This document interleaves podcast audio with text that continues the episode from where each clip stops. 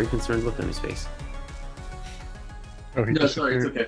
Just one of my snakes is being very active right now, and its whole front of its face looked very red. Like maybe it was like bloody or something, but I think it's just the light shining through the little ducks on the side of his face. So it's okay. Just was worried for a second. Snake fight! So you said one of my snakes. How many snakes do you own? Yes, two. I have two ball pythons. Nice. Drogo and Bellatrix. Bellatrix, yeah. Drogo and Bellatrix. So I think Drogo is actually Bellatrix Lestrange. Sure. Okay. Well, she's Slytherin, so I guess call her so. We just call her Bella. So there you go. Yeah. What was that? Whatever. I was being long-winded. We can. I don't remember what I was talking about. Should we like officially start now? Yeah. Sure. Might as well. All I have is like a million Google tabs open because I had no time.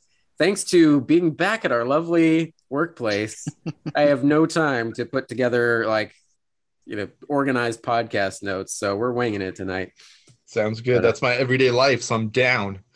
Winging it. Yeah, it's Sunday night. Fuck it, we'll do it live. We'll do it live. Happy fucking Mother's Day. Happy fucking Mother's Day from the Getting Off Topic Podcast. Yay. This is Tony. This is Todd. I'm Andrew. Meg. Yay.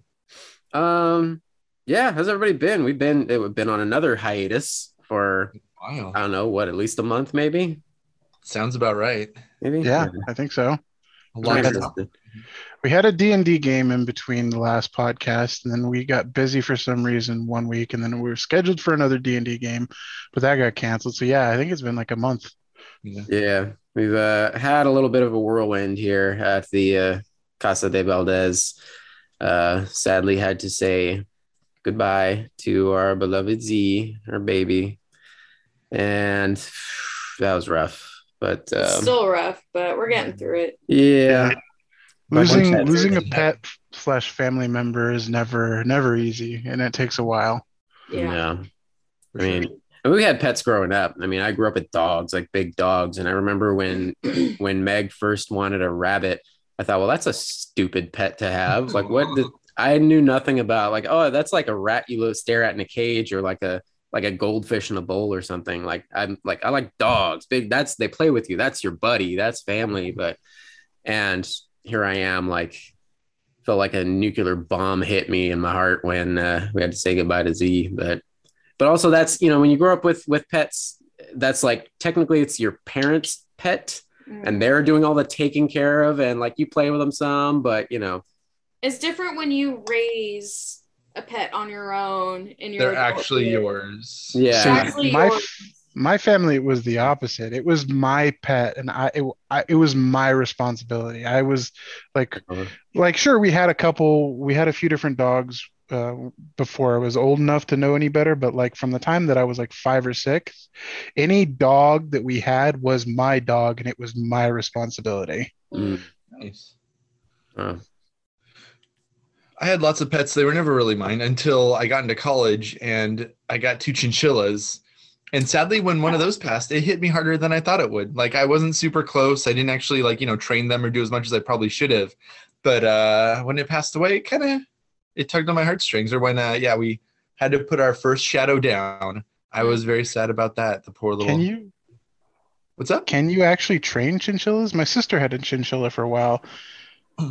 And yeah, with some kind of rudimentary instructions, I think they're about maybe a little bit smarter than a rat. So they can train them to sit on your shoulder, come out for food, do little courses and stuff like that. They're nowhere near, a dog or something like that. But they have some basic kind of commands or training with treats and things that they'll do. Yeah, you can train rabbits too. There's little things that they'll do. You make them spin around and stuff with treats. I remember. Yeah. Seeing chinchillas at the when you were working at the rabbit rescue. Yeah, they're fucking terrifying. They're I saw one that was so hyperactive. It was a little American Ninja Warrior in the cage. Oh yeah, yeah. I couldn't have them in my bedroom because they will just literally all night. They're at least either nocturnal or the ones that are most active at you know, binaural, so they're like morning and evening. Exactly. That thing would just hop around nonstop. And I was like, nah, I can't do it. You're going to the living room right now. That dust gets fucking everywhere. Well, that's you don't do it all the time. Yeah, you give them a dust bath and you take it out. So, you know, once a week they hop in there for like 20 minutes and they're good. Also, like, I don't trust an animal that eats with their hands. It's so cute. They have little paws. They can grab it. I know it's cute, but I still don't trust them. No, you don't trust it. I don't trust them. Not like they have thumbs, Meg. It's just little graspers. You need thumbs for the uprising to occur. I don't care. Nothing opposable.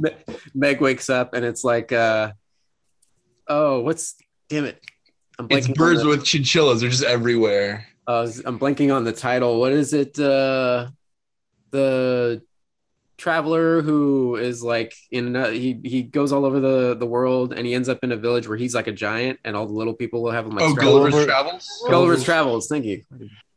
Wow. Yeah. Meg wakes up in the middle of the night. She's all tied down and a bunch of chinchillas with like torches and Margaret's Travels to Chinchilla Land. Yes.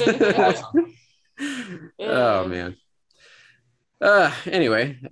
So yeah, since going back to quote unquote normal, haven't had much time I haven't touched Cyberpunk at all. But Meg and I binged through all of Moon Knight. Yeah. Wonderful. And currently our random like go-to lighthearted comedy thing for nighttime, because we always have one of those to crash onto before bed. Letterkenny. Mm-hmm. You guys watch any of Letterkenny? I've only seen the clips that I think we've talked about, like this, you know, crazy, the Hicks of Canada, basically. And yeah, our friend Rachel turned us on to it and she came up like for a weekend and we watched like the first two episodes and then I thought like, oh, we just kind of forgot about it, and then one night we just picked it back up again and we've been flooring through it. And it's like so funny. Yeah, it's super quick too. They're like 25-minute episodes, 7 episodes a season. Okay. Yeah, so we're already in like season 5 or 6 or something. Mm-hmm. It's basically like Clerks, like a show about nothing but just sitting there and waxing about bullshit and hanging with your friends. Except Canadian Seinfeld. Yeah, instead of Jersey, it's Canadian Hicks, and they drink and fight and talk about bullshit, and that's about it. But yeah, definitely recommend that. We watched that Pam and Tommy show. Oh yeah, I've heard good things. I was curious. It was really good. That was really freaking good. 8 episodes, something like that, but they definitely should get nominated for Emmys for that shit because it was amazing. Yeah, both Lily James and Sebastian Stan were incredible. And Seth Rogen, yeah, that's right. I really wanted to watch it, but I was conflicted from a morality standpoint. Yeah, morals. In what way? It's a show about Pam and Tommy being exploited, about how their sex tape was released and how they fought it and all that good stuff. Yeah. And the show was made expressly without the authorization from either Pam and Tommy. Oh shit. Which is exactly what happened with the tape. Yeah. Kind of a retelling, if you will. Yeah. Yeah. Well, shit. Recurring. Well, you can't unsee it now. What you've watched, unwatch. So, it really was like really interesting on. Because I mean, we all remember the days before the internet and cell phones and all that kind of stuff. And so like the nostalgia part of them showing that side of it and how like the internet really was the Wild West. It still is, but I mean like nobody knew how to deal with this kind of stuff back then. Like people didn't even know what the World Wide Web was. Yeah. So it's just like, it's crazy. Yeah. Oh, it's so good. A huge part of it, once they get into all the legalities of how, because it first spreads in one way, like by stolen videotape, and then spreads to other people and other people and other people. And that's why it was like wildfire, because eventually like it was out of the original theft, the original thief's control, just other people started spreading around like crazy. Mm-hmm. And had the internet already been established, like today, by today's standards and all the laws, privacy laws and revenge porn and all that stuff, like they would have been protected today and would have been able to. I mean, they would have been protected, but the tape would have still spread just as wide as it did. Super viral. Yeah, for sure. Yeah.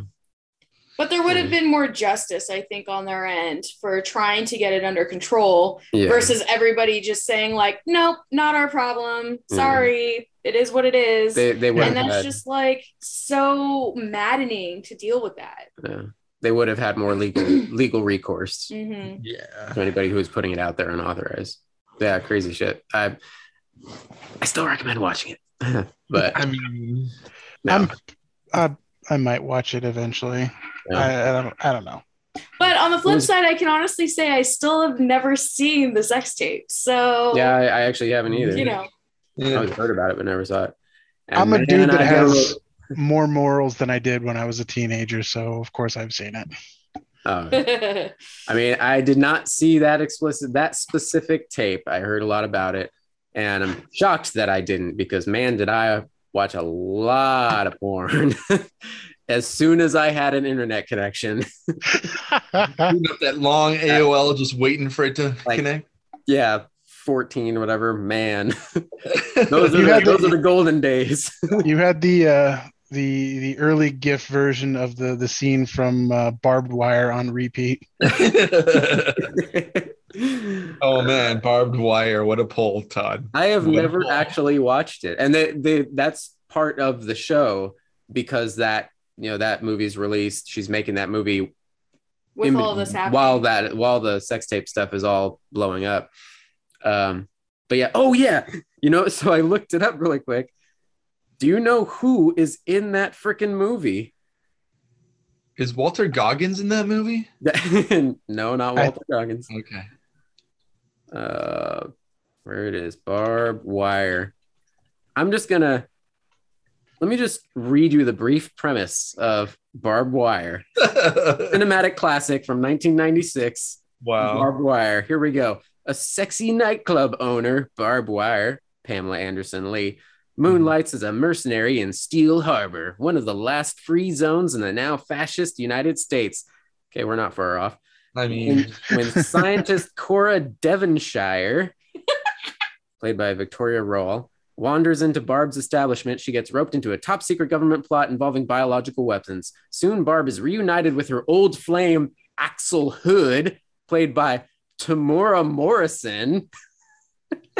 Holy shit. Wait. Boba Fett. Da, da, da. Oh my gosh. Okay. Wow. Yeah.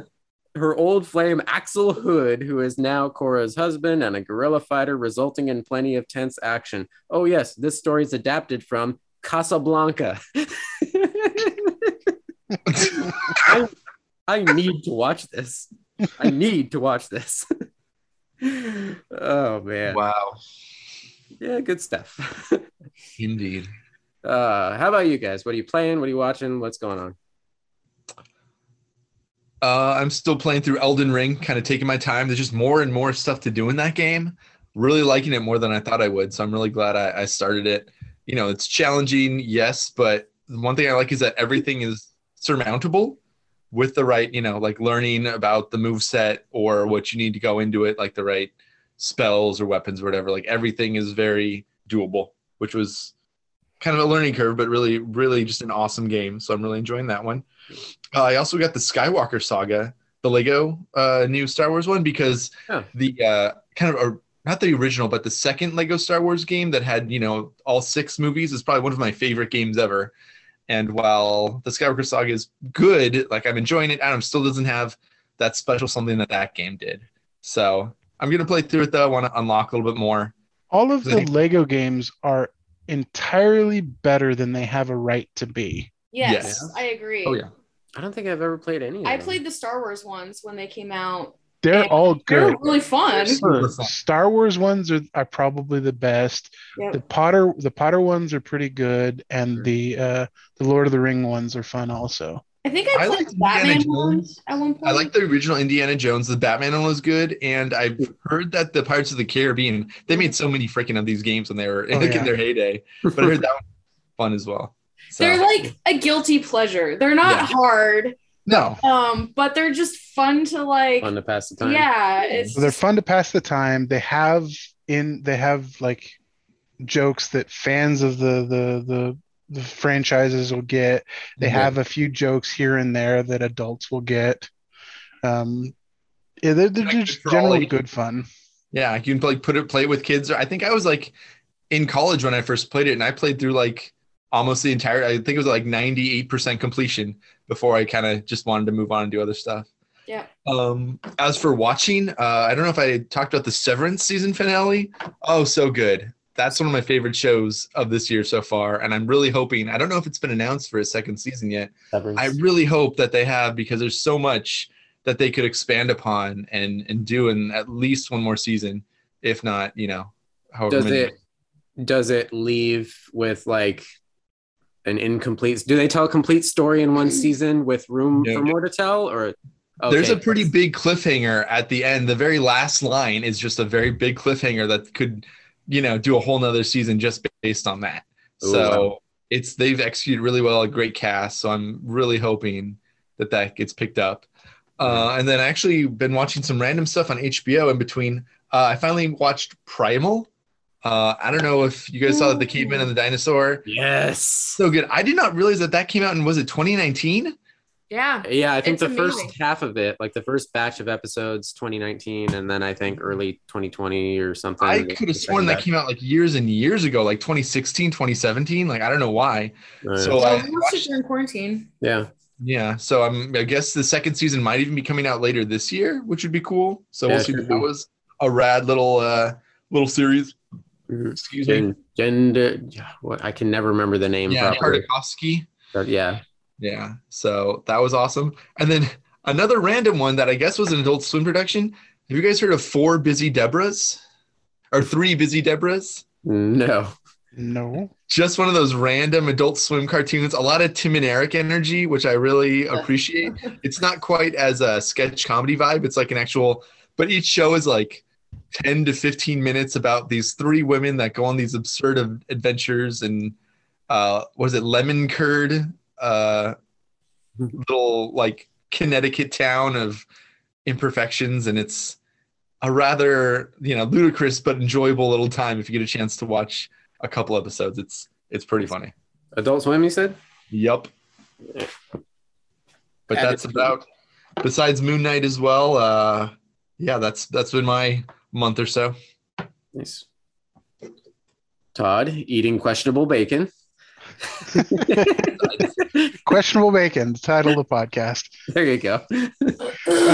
So I haven't really been watching much. I mean, Moon Knight, obviously, Picard, and then Strange New Worlds. But other than that, it's just like the occasional Critical Role episode. I'm almost done with my fucking watch through of the entire season 2, which is 140 something episodes, and they're all between 4 and 5 hours long. So I'm almost done with that. But for playing, I've been playing a lot of random shit lately. First off, so I've recently discovered that I cannot game quite like I did in my teenage and 20s. Yeah. So I sort of broke my Blizzard boycott. Oh no! But I have justified it. The reason why I broke my Blizzard boycott is to play Diablo 3. And the reason why I've done that is I already own Diablo 3. I pay no subscription fee. I pay nothing to Blizzard to play this game. There's no additional cost. In fact, I am costing them money because it's an online always game, so I'm using their servers. There's no advertisements or anything, so it's costing them money to let me play their game that I've already bought from them. Mm-hmm. So I figure, why not? I've been wanting to play it for months because of all things, fucking Critical Role. Matt Mercer actually works with Blizzard. He does a lot of voices for their games. In fact, the entire cast and crew has been on multiple Blizzard games. Did you like a bunch on Overwatch, right? Yeah. Well, he is one of the characters, the character was named McCree, but the guy that character is named after was one of the abusers at Blizzard and got fired. Mm. So they renamed it that character. I don't know, like what Dave or something, right?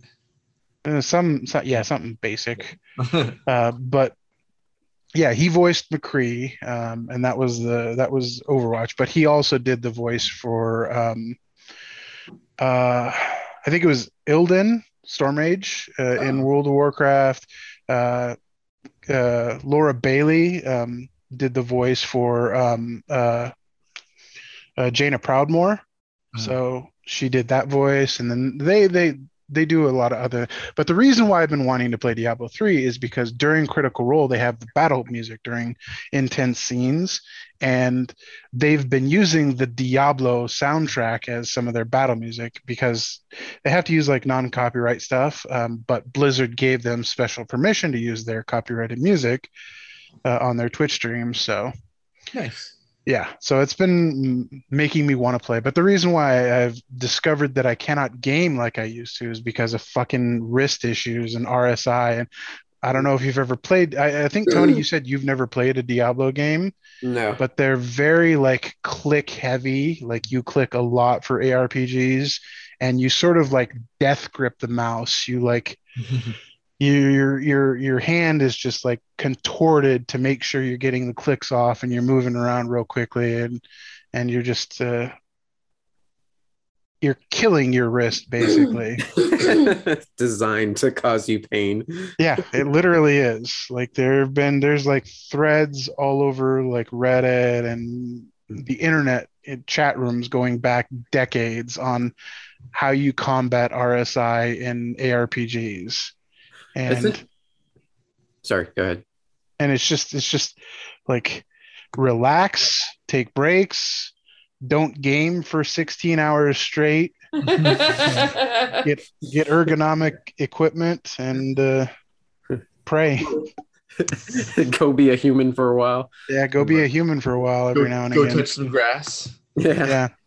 I remember, Meg was telling me when she was battling her tendonitis more. I mean, even now she still has to be careful sometimes, not like do marathon knitting and stuff. But there were some games that would tire you out faster than others. Wasn't Horizon Zero Dawn? Like, yeah. Something about the running or something was the controller, because we had it on PS4, and to run you had to hold the left joystick down and then push up.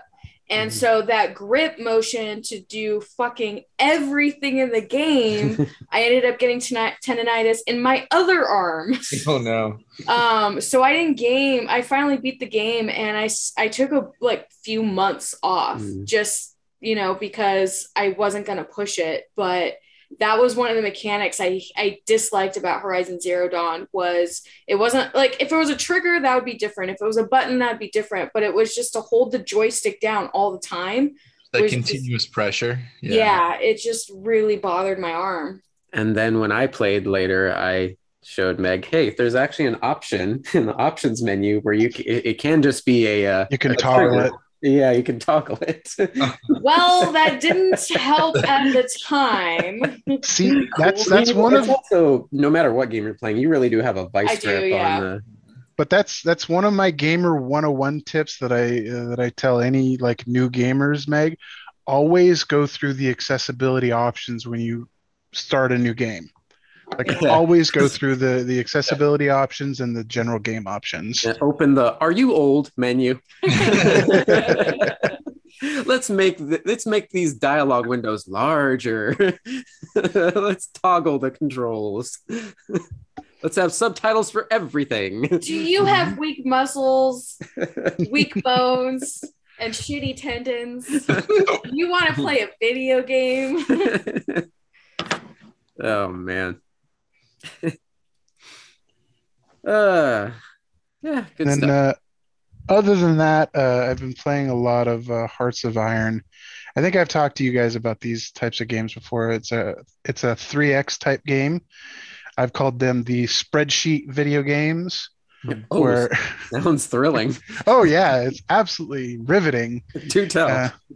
But this one's a World War II simulator, and you basically, like, you pick a country in 1936, and you play it all the way up through World War II. And like, it's a management sim type game. Like, you control the entire country. You decide what you're researching. You decide how many, like, divisions of your army you're creating. You create your ships. You create your airplanes and all that good stuff. And then you fight the Nazis, or as the Nazis, you fight the Allies, or as an independent company country, you fight whoever you want.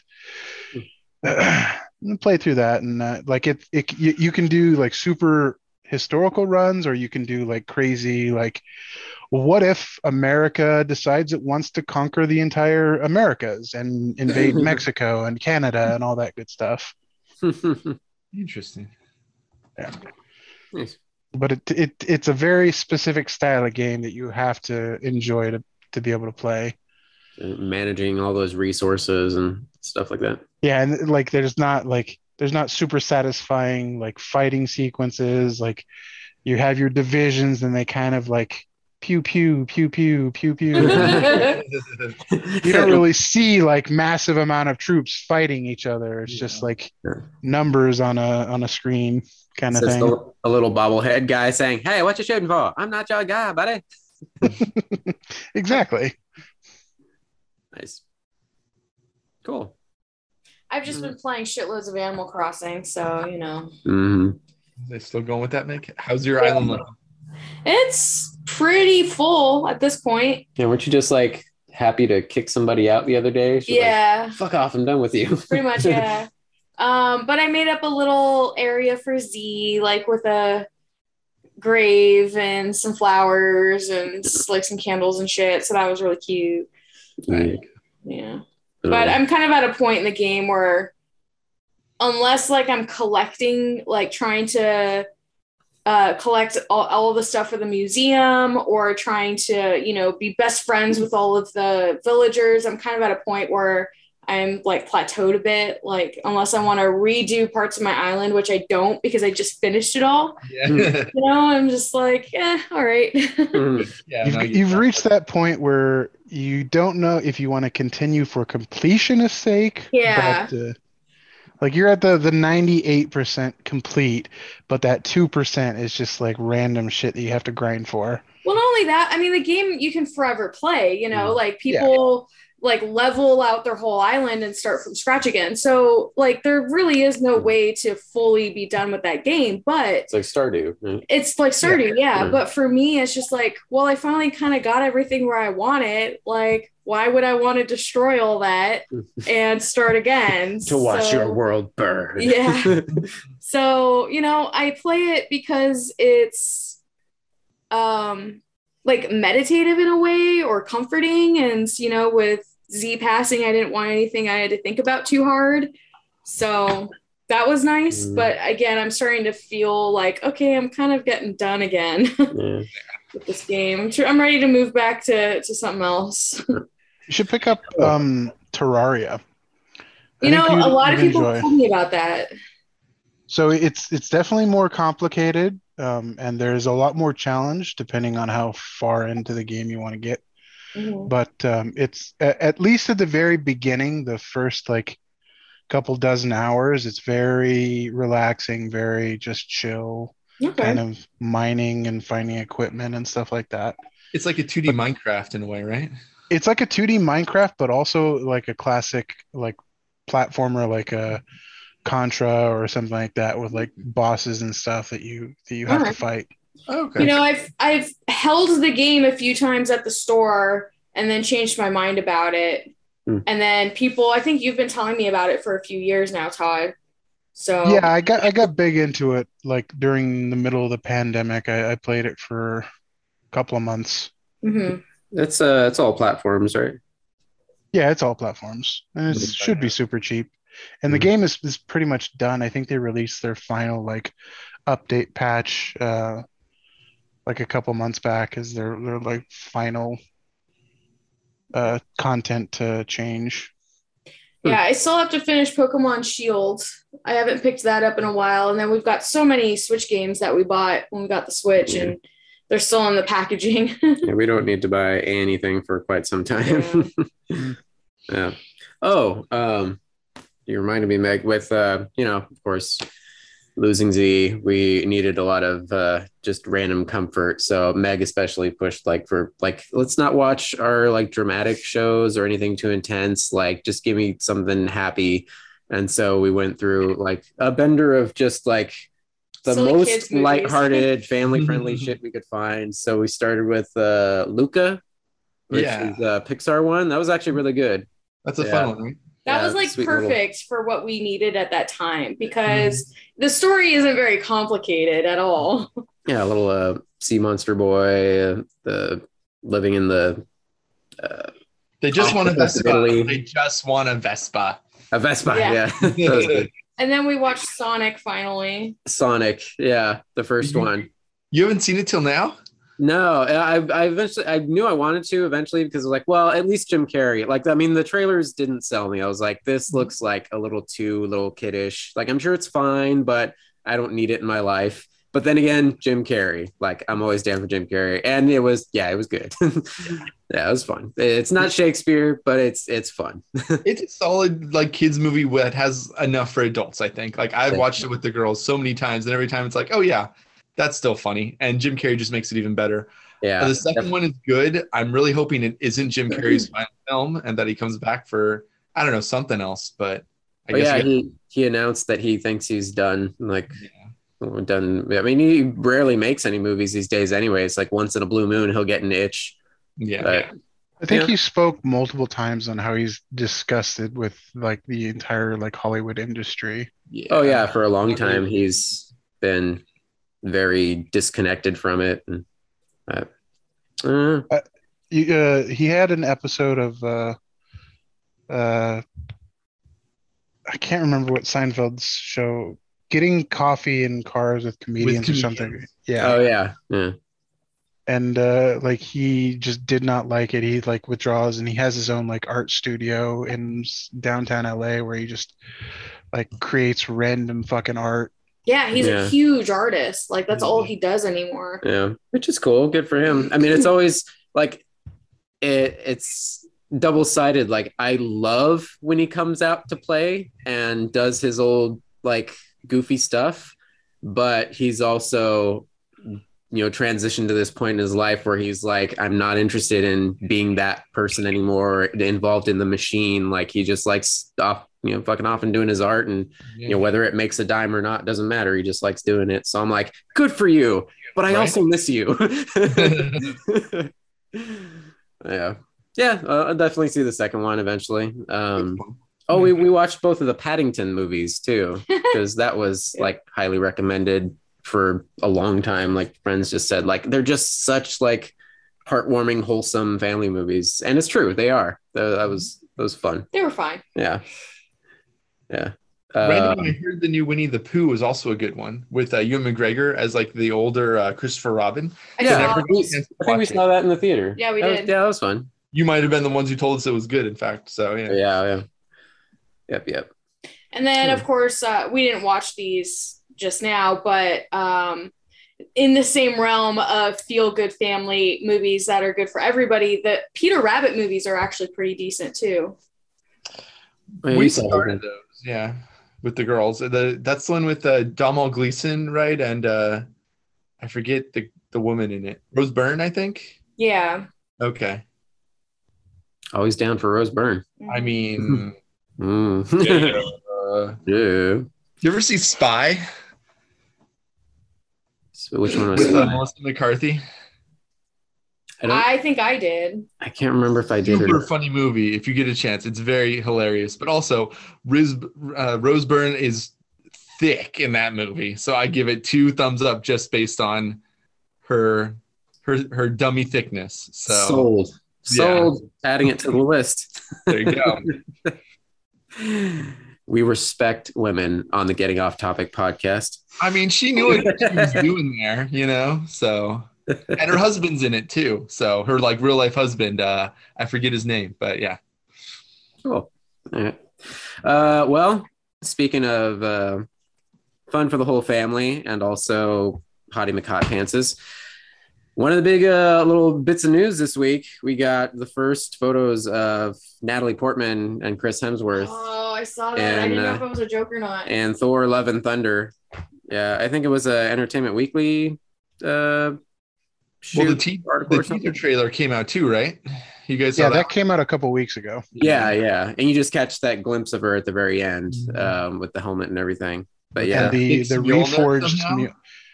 Yeah. Well, it looks like it's that Japanese, like with the gold through it going. I can't remember what the art is called. Yeah, could be. But I mean, obviously, that's not what's going on there. But that's the look that they went for with Mjolnir, and it looks awesome. Yeah. But she is fucking ripped for this. Oh yeah. Oh, I mean, shredded. She's mostly covered with armor and gauntlets and everything. You barely see anything, but the portion of her arm and shoulder that is in view, it's like, damn. Yeah. She definitely went on the MCU diet / workout routine. Yeah. That's going to be fun. And, it was Empire magazine that released those first shots. And there was a little snippet of an interview with Taika, just saying how jazzed he is for it. He thinks, I mean, of course he's going to hype his own movie, but he thinks that Christian Bale as Gore the God Butcher is like the best MCU villain they've had yet. Real quick side note, just sidebar real quick. Todd, if you haven't seen Our Flag Means Death, you need to watch that shit. It's on the list. Bump it up to the top of your list. It's so good. Okay. Fuck everything else in your life. Yeah. Pretty much. You need to watch the show. Definitely highly recommend. Yeah. Riz Darby, Taika Waititi do a great job. So many cameos from other people. Mm-hmm. So great. Yep. What was I saying? Oh yeah. And Taika, he also really pumped up. He was raving about Natalie Portman because he's like, she's actually really hilarious in real life. She's just a natural comedian, and she definitely did not get to use those chops in the first two Thor films. So she's like, we're definitely gonna get a lot of her in the new one. So there we go. That's fun. Yep. Let's see. Let me go through my 1,000 Google tabs and see what other news that I meant to organized this week. Top Gun is finally fucking coming out. Oh, it is, huh? Yeah, another thing that's premiering on May 27th. So that. Oh right, because happy birthday to you. You're gonna get that. You're gonna get Obi-Wan, Stranger Things. Wait, is that your actual birthday, Todd? The 27th? Yep. That is my youngest daughter's birthday as well. You guys have a shared birthday. Oh, awesome. Nice. That's cool. Yeah. What else did I have here? Oh, I was telling Meg. Either of you guys, have you watched Netflix's Sex Education? I watched the first two seasons. I haven't yet watched the third, but I know where you're going with this story, and it's very interesting. Yeah, good stuff. Gillian Anderson. Yeah, all those good. But yeah, one of the kid actors or high school actors, I mean, I'm sure he's probably in his 20s in real life. I'd have to look at least, yeah. But was tapped to play the new Doctor, the 14th Doctor in Doctor Who, because Jodie Whittaker is stepping down. They said I don't know if it's officially been announced the timeline, but the word is that she's going to have one more episode around the end of this year, which would coincide with the BBC's 100th anniversary. Oh, wow. Crazy. And that'll be the transition where she steps down, and the new actor, I apologize if I'm butchering his name, Ncuti Gatwa? Sure. Yeah. But yeah, he's going to be the 14th Doctor. I was telling Meg, I mean, she's never watched Doctor Who with me before. But I've seen like one episode, and apparently it wasn't a very good episode. Okay. But yeah, he's a Scottish actor. He will be the first black man to play the Doctor. Jodie Whittaker was the first woman. And also this coincides with, as Jodie Whittaker steps down, so is the current showrunner, Chris Chibnall, I believe it is.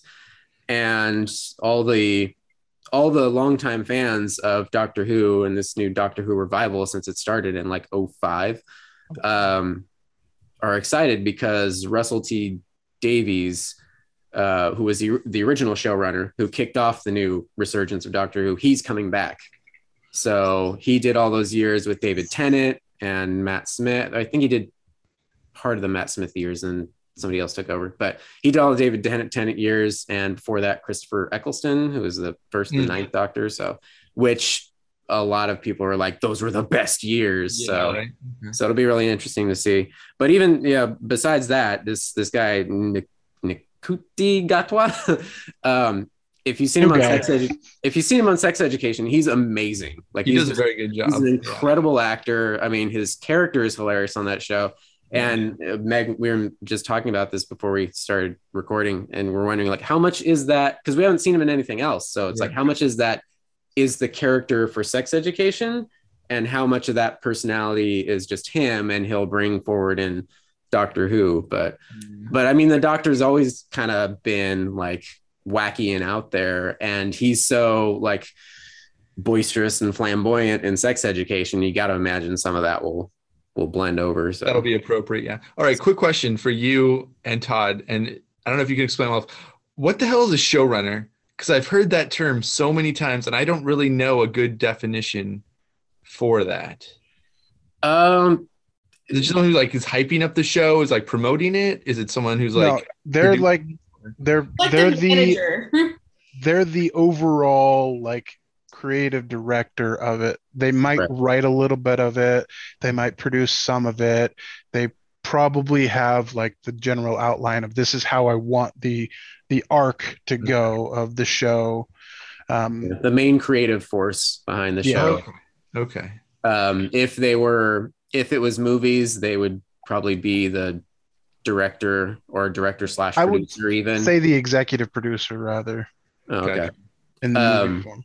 But in TV shows, a lot of times there'll be a showrunner who's really the main captain of the ship, and so they're they're running the show, if you will. So, and they'll they might direct a few episodes, or maybe even just the season premiere and season finale, and then in between there'll be other directors they tap to, think of The Mandalorian, Dave Filoni. Or not Dave Filoni, Favreau. Favreau. Yeah, John Favreau, showrunner. He directs a few episodes, brings in Bryce Dallas Howard, brings in other directors, to do that. But he's the main creative guy at the reins. Yeah. Gotcha. Okay, thank you. That helps a lot. He's the one that sets the overall tone for the series. Yeah. Gotcha. Yep. So, that's exciting. Let's see what else. But if you guys have anything, feel free to chip in while I sort through my. I'm looking. There's not much like outside of Strange and. Either you see Strange. I saw, though this is not really exactly related, I saw Everything Everywhere All at Once. Did either of you guys have? I want to see that. I want to see that so bad. In fact, I was thinking about that today. I was wondering, Meg, maybe we should go. Maybe Tuesday. Yeah, sure. Yeah. It was really good. I was really hoping that some little part of Michelle Yeoh's scene in like Shang-Chi or something would pop in there so they could kind of tie it in the MCU multiverse, as like a little throwback or fun little cameo. Of course, I'm sure, Marvel wouldn't be super happy with that, but it was really well done. Michelle Yeoh was awesome.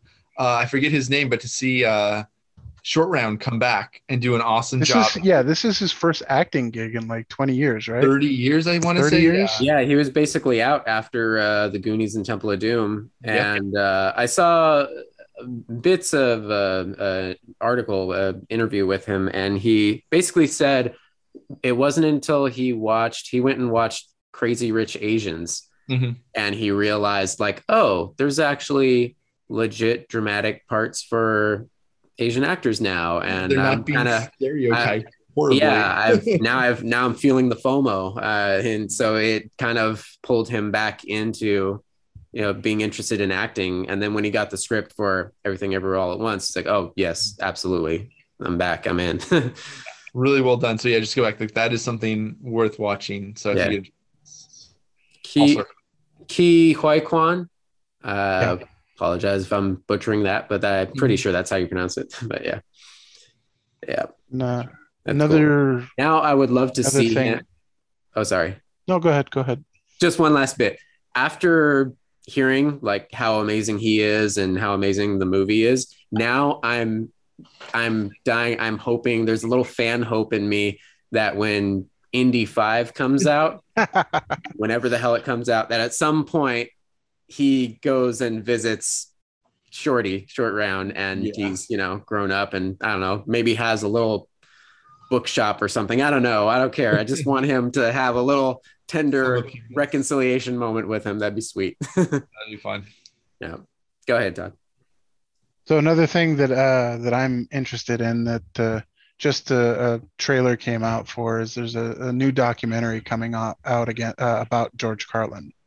Oh, really? And, yeah, it uses a lot of footage from his stand-ups. So it's mostly stuff that you've already seen, but it's other comedian friends talking about him and all kinds of stuff. Give me anything Carlin, I will watch it. Like, yeah, for sure. I grew up watching Carlin with my dad. Mm-hmm. So that's like awesome. There's Jerry Seinfeld's in it talking about him, Bette Midler, Jon Stewart. Oh wow, yeah, a bunch of other people. A real big impact on just comedy and overall. I mean, yeah, that's right. And it was and the good thing, the thing that really makes me excited about it is it's being made by Judd Apatow. So, okay. Yeah. I think you'll do him justice. Exactly. Oh, speaking of Judd Apatow, did anybody watch The Bubble? No. What was The Bubble? It was a Netflix production about a movie production where a bunch of actors are filming the latest in an action franchise. I wanted to see that. Quarantine. I think it's still on Netflix. It's just I liked it better when it was Tropic Thunder, but it's still funny enough. But the whole time I was like, this is just Tropic Thunder during a quarantine. Like it's even the ending's like they filmed this whole making of, and it's the one getting some awards. It's like, wow, this is like an almost carbon copy. Like the archetype of the people making the movie are very similar, but it was really cool. Kenan, Michael Key, David Tennant is in it. Sure. Like so, there's a lot. Yeah, I remember seeing the trailer. I remember seeing Karen Gillan. She posted the fake movie, the movie within the movie, the poster for it, which is some ridiculous spin on like Jurassic Park, Jurassic World. Yeah. Some dinosaur apocalyptic movie or something. She posted the poster image on her Instagram. I was like, what the hell is this? Is this a joke? I was remembering, wait, what day is it? It's April 1st. But then the trailer came out and yeah, that's definitely on the list. It's worth a watch. It's still funny. So. All right. Yeah.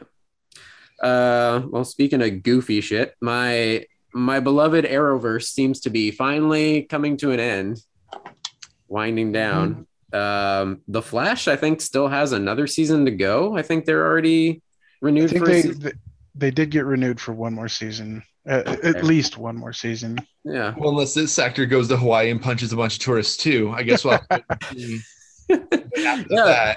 Oh my God, all that drama happened in the last month we were away. Right? Hopefully it doesn't go into a Flash rage, but you never know. Just Grant Gustin can totally just replace Ezra Miller. Like he won my heart a long time ago. Like as dumb as the Flash show has gotten, like, he's always been solid as Barry Allen. Yeah. Even looks-wise, they're not like that far off. Like whatever, I'll go with it. Yeah, for sure. Just have him hanging out with Michael Keaton. That'd be rad.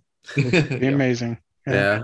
But inexplicably, the Flash show, bonkers that it is, still is going, at least for one more ride.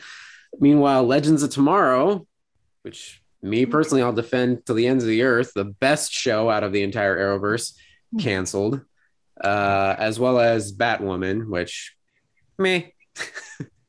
But they wrapped their seasons. Basically, it seems like they knew that they were on the fence. They were on the bubble, because Batwoman season 3 ended with everything pretty much wrapped in a pretty bow. Like, so in case we're done, this is as solid as an ending as we're going to get. and Legends of Tomorrow, they did the same, but they kind of like left the one foot in the door, left the door cracked open just a little bit. And in interviews with the showrunner of that show or executive producer or whatever, they said basically that was them trying to coax the studio to give them one more go. Because like spoilers for the end of Legends of Tomorrow, it was basically like all of the team of superheroes are pretty much ready to move on with their lives and retire and do other things and stuff. And there's someone else in place who's going to like take care of the timeline and whatever. But then some shit happens at the last second, like after they're saying all their goodbyes and everything. And like some shit happens at the last second where it's like, oh, we got to go on one more ride, like one last mission. But then just when I'm out, they pull me back in. Yeah, we need you, Rambo. You're the best. But yeah, so that was basically the producer was like, I was hoping, I was calling the executive's bluff, and hopefully they'll give us one more ride. But no, they didn't. So, but yeah, I mean they're pretty much the Arrowverse as a whole is done, other than the Flash ending like next year probably, and the Superman show, Superman and Lois, it's basically part of the Arrowverse, but they haven't really made any connections at all. Like they haven't done any crossovers like they were before, which the plans kind of fell out because Ruby Rose leaving with Batwoman, and then COVID, basically with the pandemic, they couldn't do any crossover stuff. They had to keep everything like low-key. But I mean, that show is really good. I mean, that's like of all the goofiness of the CW Arrowverse shows, I would recommend to anybody Superman and Lois, because that's like more like a grounded family drama plus Superman. I mean, I loved what Lois and Clark back in the day. That was like my jam. So if it's anything like that, that was really fun. Yeah. I can't remember if I've mentioned this before on the podcast, but our old friend David Harding, who was one of our first friends that we met up here when we moved to Orange County, he was working at the comic shop nearby. But he is an obsessive Superman fan. And just this past year during COVID, he discovered, he was aware of it, but he actually took the time to go watch all of Lois and Clark. And he's like obsessed. He's like, that's my new favorite live action Superman. I mean, Dean Cain did a good job too. Like that was Terry Hatchett, right? Like Terry Hatchett, yeah. That was a good cast. That was solid. I grew up with that one. I remember watching that, and then it immediately, I think it was like UPN or something, and then it immediately went into Voyager. Oh, okay. Yeah. Oh yeah, I think I remember watching that run of shows too. Yeah. That's when I started watching Voyager back during its old runs. Oh man. I honestly though, for Arrowverse, I think its days had been numbered since Peacemaker did so well, and since Marvel had decided they wanted to do a TV universe that connected to their movie universe, because anytime Marvel does something, DC has to half-ass copy it. Yeah. And so I think the next few years we're going to get a lot of DC shows that are connected to Peacemaker and connected to their film universe. Yeah. Well, I mean, we've got Batgirl coming with Michael Keaton, which I mean, I'll watch anything Michael Keaton. Sure, that's great. Exactly. It could just be him like sitting in the Batcave, just repeating to himself, "I'm Batman. I'm Batman." Like I'll watch that. I'll watch several hours of that. And Peacemaker, I mean, James Gunn blew everybody out of the water with that. They can do whatever the hell. They mentioned before that they were throwing out a possible other potential spinoff with another Suicide Squad character, but I don't think they revealed who. Not yet. Yeah, we'll see. I don't know if you guys heard this. Apparently, Tom Holland said that when he was filming scenes with Michael Keaton, and it was like up close and personal, Michael Keaton would just whisper in his ear, "I'm Batman," and then like they do the scene, and that's just so. Good. I hope that he did, because that's perfect. Yeah, I heard that too, and that is amazing. Yeah. That's wonderful. That makes me happy. Mm-hmm. Oh man. Andrew, are you watching the Star Trek shows like me and Todd? Did you watch Picard Season 2 or the Strange New Worlds? No, I didn't. I watched some Lower Decks. I think I mentioned that a couple last times. And that was awesome, super fun. But then my Paramount Plus subscription expired, and we just haven't really had the money or the interest to renew that. Gotcha. So no, I haven't really been caught up with those ones, sadly.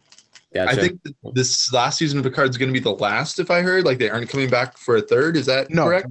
Third has already been filmed. So third is they filmed them back to back. So they originally, when the show was launched, when the show was pitched, they said we want to have a 3-season arc, and this is what we want to do.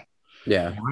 Do you care if we talk about it a little bit? Yeah, go for it. Yeah, so I finally watched Picard's the season 2 finale the other night, which came out on Wednesday or Thursday, I think. Wednesday night and Thursday morning, yeah. Yeah, Todd, you were telling me I guess there's a lot of divisive opinions on it, but I don't understand why. I freaking loved it.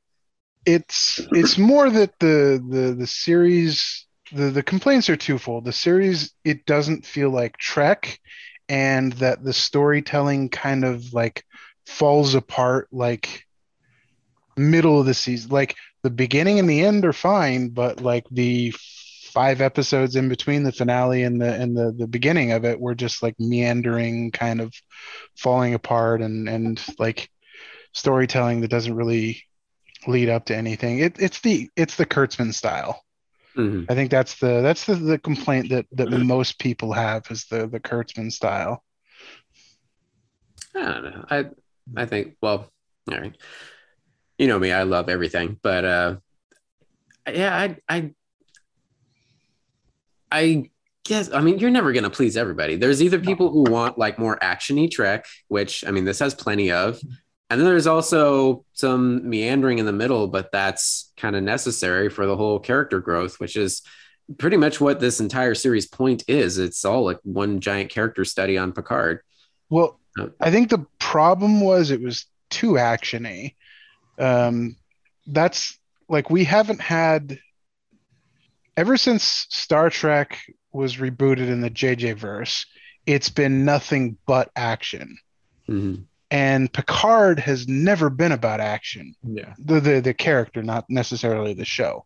Yeah. The character Picard has always been everything possible to avoid conflict. I was actually thinking about that the other day when you were watching it. Mm. I was like, why does everything have to be some big war or explosion or big fight? Like, I remember back in like Next Gen, it was more diplomacy. It was more like quiet, you know, it wasn't always like we have to fight so-and-so and blow shit up and take over things, you know? And then even when it did break down to fighting, they always figured out an alternate way to like end the fighting. They don't necessarily just fucking blow up the ship because they're blowing up the ship.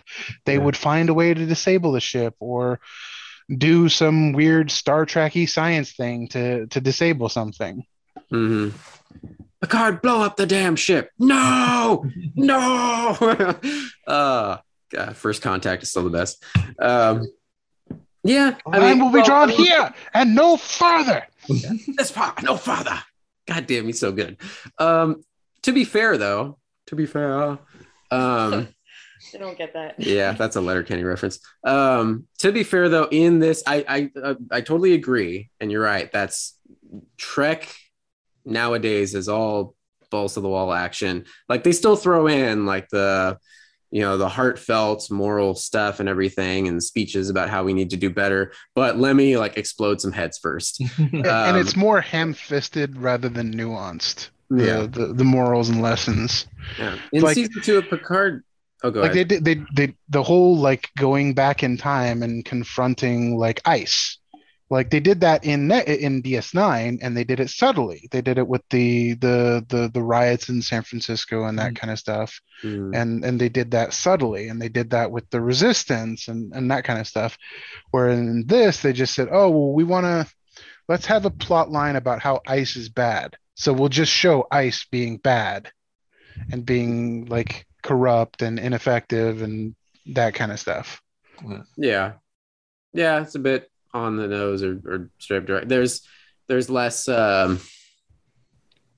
subtlety. Yeah, there's less like symbolism and and nuance and more just like, let's travel to, you know, the 20, what is it was supposed to be there? They traveled back to 2024 or something. Yeah. America. And like, let's see how everything's all fucked up. But as far as the, you know, diplomacy and everything, I mean, they did try to negotiate and work with a freaking Borg queen. I mean, you got to give them that. And even in the end, they come to an understanding as opposed to just finding a way to eradicate her. And that ends up being the whole crux of Q's entire plot was... I was watching the finale and Meg's over here just kind of like half paying attention while she's knitting and stuff. And she's like, as they... Crocheting, thank you very much. Crocheting. Get it right, Tony. I know. As Picard is playing narrator and like, oh, that's why you played that song, because you remembered I told you how much it meant to me as a child. And that's why this happened and this and this. And that's why you needed our ships to protect us from this and everything. And he's figuring it all out. And Meg's like, so this whole season was basically a big trust fall. And I was like, yeah, I guess so. And, you know, giving Picard therapy, fixing his, or having him come to terms with his childhood trauma so he can actually get close to people. Which, I don't know. Yeah, you could call it ham-fisted. I guess I'm mushy and I love it. But I mean, how could anyone's heart not melt when Picard is hugging Q? That was fucking... Oh, mine didn't melt. Oh, that's because you're dead inside. That's because I also don't understand the history of those characters. No, I mean, Q has always been this like dick of a god who just shows up out of nowhere. Super antagonist. He's literally Loki of Star Trek. Yeah, there you go. Loki of Star Trek pops in literally from another dimension to just be like, hi, Picard, I'm going to screw with you today. Just fuck with him for like no reason, right? He literally sent them all back in time. Yeah. And, but in this, in this series, in this season, you know, he pops up after God knows how many years, 20 or 30 years or something. And he's more serious than ever. And what we eventually find out is that he's dying. Like he's supposed to be an immortal being. I was there for that scene, Tony. Okay, yeah. Thank you. I wasn't there. No, but yeah, he comes to terms with the fact that like, why is Q bugging this? I think we poked fun at it on the podcast. It's like, oh, Q just needs a friend. He's just totally bored in the Q continuum and it's lonely. But that's actually true. Like he's actually feeling his mortality and he doesn't want to die alone. And Picard is, as he says, you've always been one of my favorites. He's his totally number one. He's not one of his favorites. He's been crushing on him since day one. He's been rubbing one out to Picard's picture. Totally. Since day one. You're welcome, Todd. There you go. Ooh, yes, Mon Capitan. Wow. Dream sweet dreams tonight, Todd. Yeah. Just ruined Star Trek for everybody. Mm-hmm. Anyway, I enjoyed it, but the internet's gonna internet. Yeah, I mean, I thought it was good. Just like I was explaining earlier, those are my biggest complaints. Is it just doesn't feel like Trek to me. Okay, let me rephrase that. So I really enjoyed it. I liked it because I love the Q Picard. I love Seven of Nine. Even the Seven of Nine's girlfriend. I can never remember her name. Rafi. Yeah, Rafi. Mm-hmm. I love her character, and Rios is amazing. Rios is probably my second favorite character. Yeah, he's right after Picard, but it just doesn't feel like Trek. The way I explained it is I like the show, but it's not Trek. It's sci-fi with member berries. Like it's an established character is doing a member Picard. Show. We got him in there too. Member Q, member Data. Okay. I'll tell you the one beef, if anything, I had with this season. Soong's Dr. Soong's quote unquote daughter, I guess you could say, is his life's work, his engineered daughter, Corey. What was the point of any of that? So he's trying to create perfect soldiers, basically. Okay. And being able to just grow them, to clone them, essentially, you can grow an entire army, just like the Clone Wars and Star Wars. Mm-hmm. So that's his purpose. But since he can't grow them, that leads him to do the genetically modified humans a la Khan. Mm-hmm. And that's what turns into basically World War III. Oh, right. That they Star Trek. Pulled that folder out, like Project Khan, that thing. Yeah. Okay. So he takes what he learns from trying to clone humans and instead just genetically modifies them. Yeah. So that Corey character doesn't really matter much at all. She just kind of was, the initial project that failed, or actually worked. But she says, like, fuck you, pretend dad, I'm out of here. And then you're not my real dad. Yeah. And then Will Wheaton comes along, whisks her away. Yeah. Wesley Crusher says, hey, I'm part of these Guardians of the Galaxy or whatever, or all of reality. Come join our band. And off they go. Oh, well, Wheaton had an appearance in this. He did have a cameo. I was interested because when they said they had a teaser for season 3 a while back where they announced the entire returning cast of Next Gen was on there, and Will Wheaton's name was not there. And I was like, oh, I wonder if because Wheaton's been apparently retired from acting for a while now. He's another one of those guys that hates the entire Hollywood industrial system because he was an abused. He was done. Big Bang and yeah, I mean he does little YouTube review shows for Paramount, for the Star Trek shows. He has guests of the series on and stuff. So yeah, it's Chris Hardwick. It's called The Ready Room, and they're doing the Chris Hardwick thing. Yeah. Which makes sense because they're like buddies. Yeah, they were like college roommates and shit. So yeah, that makes sense. They're both doing the same thing now. All right, cool. But yeah, that was the really mind-blowing, exciting thing in the last few weeks was they put out, just shortly before the last couple episodes of Picard aired, they released a teaser trailer for season 3 featuring a bunch of the original Next Gen cast, their voiceovers, and saying how we said we'd always be there if you needed us, Jean-Luc and blah, blah, blah. And so, yeah, that was full on member berries. Like, oh, my God, it's happening. And they announced literally the entire old crew is going to be back. So. And also, interestingly enough, almost the entire crew of this current season is not going to be on the final season, or at least they're not listed as regulars. So we know that for sure. Girardi, Rios, and the kid, Elnor, are not on season 3 at all. Oh, okay. Jerry Ryan's definitely in there. Because I remember she announced when she was wrapped on season 3. Yeah. And I assume Rafi will be back.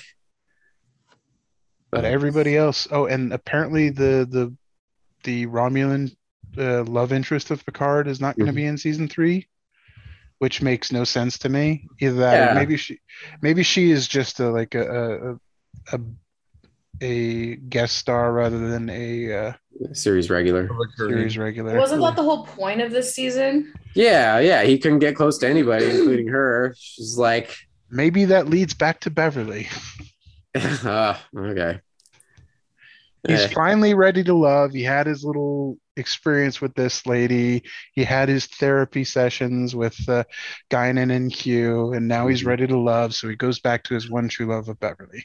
Now I wonder if that's going to make it, if they're going to make it canon, where in the final episode of Next Gen, Q again is fucking with Picard, and he's bouncing back and forth through time. And at one point he's in some odd years in the future, a future where him and Beverly did at some point get together. They were married and then I think split. Yeah, I think they got divorced. Yeah. So I wonder if that is official canon or that was just, you know, not happy coincidence.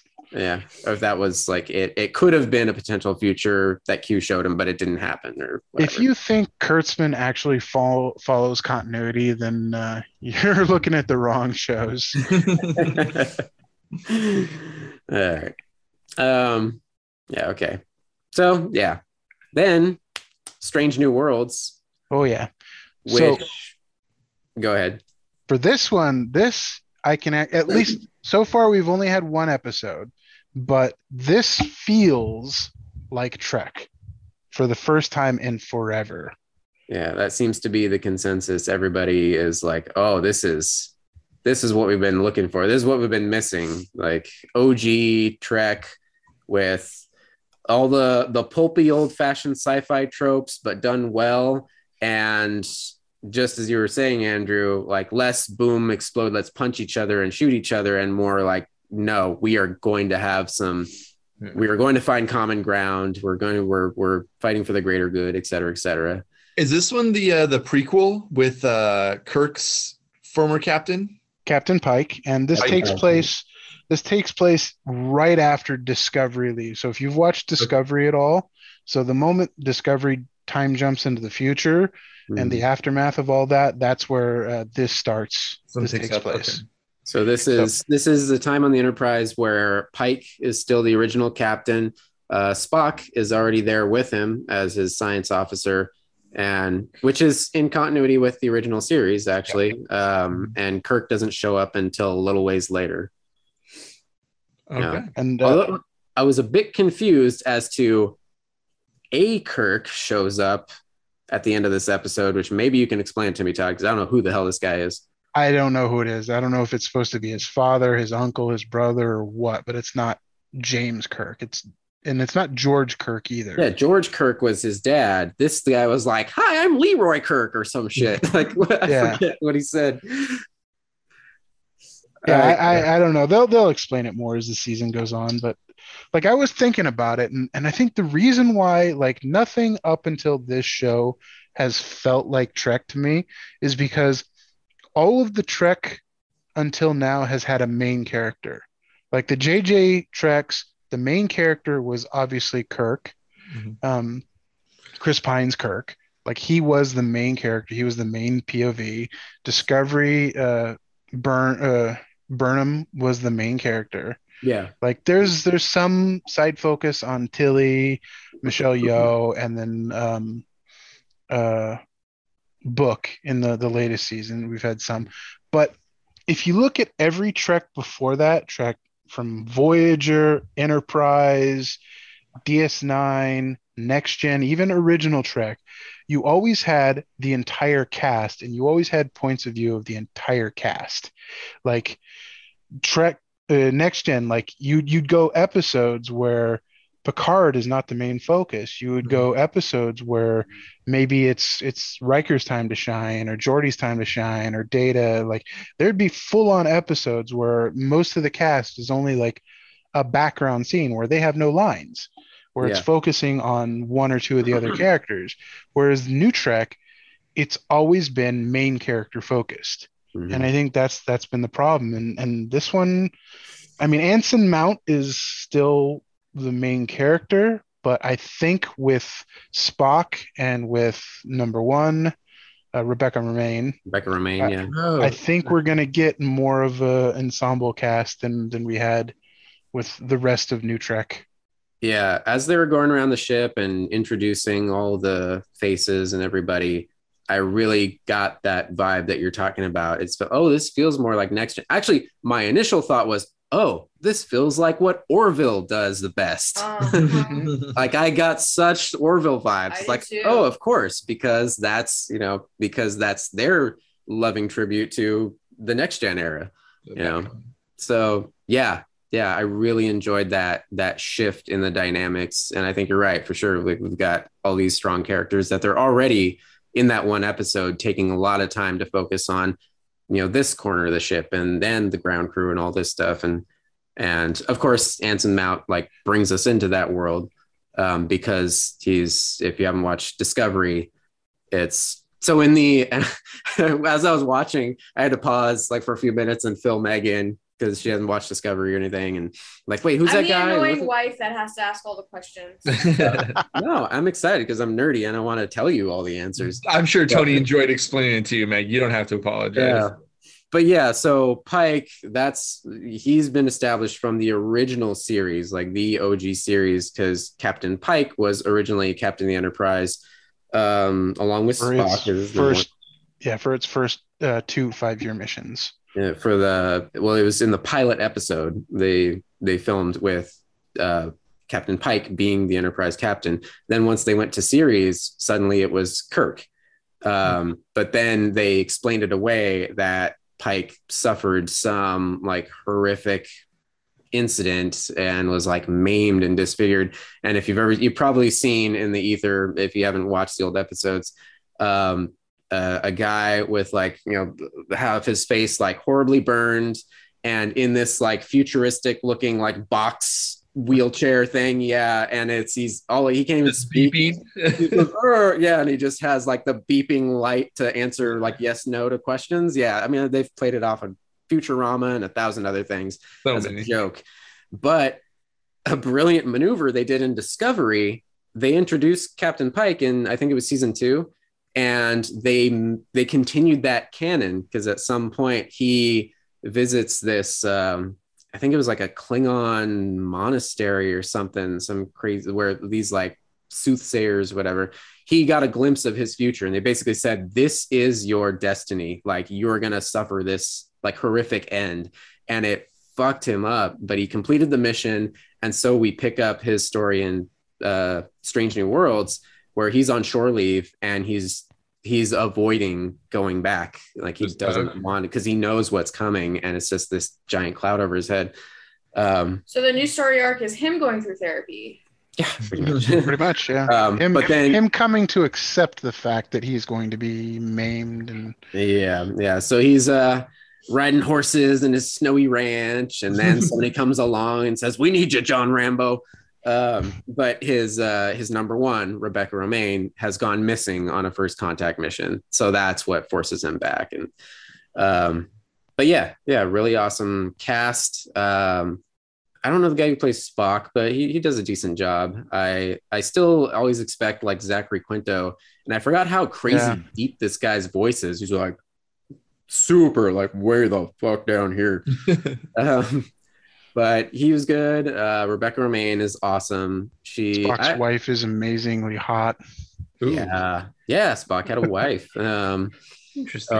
Or a fiance. I guess we see her propose to him basically. And the same thing, in the original series, he had a fiance, and she actually like sabotages the Enterprise to like get out of her sort of loveless marriage with Spock. Oh, I totally forgot about that. Oh, okay. Anson Mount is terrific as Pike. It was Bruce Greenwood was Pike that we saw in the JJ films, who was also amazing. Yeah. And this guy kind of looks a lot like him too, but. He's got, as a nod to the old series as well, when he's introduced in Discovery, he has kind of very like 1960s man swagger, sort of like he could have just walked in a room with Don Draper or something. Yeah. But yeah, of course, in this Strange New World, when we pick up, he's kind of haunted and it's more low key, but he's good. Uhura. Oh yeah, we get Uhura. Yep. She's still a cadet. Yeah. I don't know the actress who plays her. She looked kind of familiar though.